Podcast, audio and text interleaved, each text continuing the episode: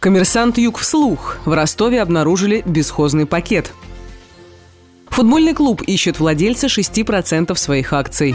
Как стало известно коммерсанту Юг, акционерное общество «Футбольный клуб Ростов» пытается найти владельца для 6% своих акций. Этот пакет формально записан на компанию «Аврора», однако фирма была ликвидирована еще в 2012 году, и с тех пор порядка 13 тысяч акций Ростова остаются практически бесхозными. В связи с этим руководство клуба обратилось в арбитраж с требованием передать акции в собственность учредителей «Авроры». Эта фирма была связана с группой компании «Эстар», которая спонсировала футбольный клуб Ростов в 2006-2009 годах.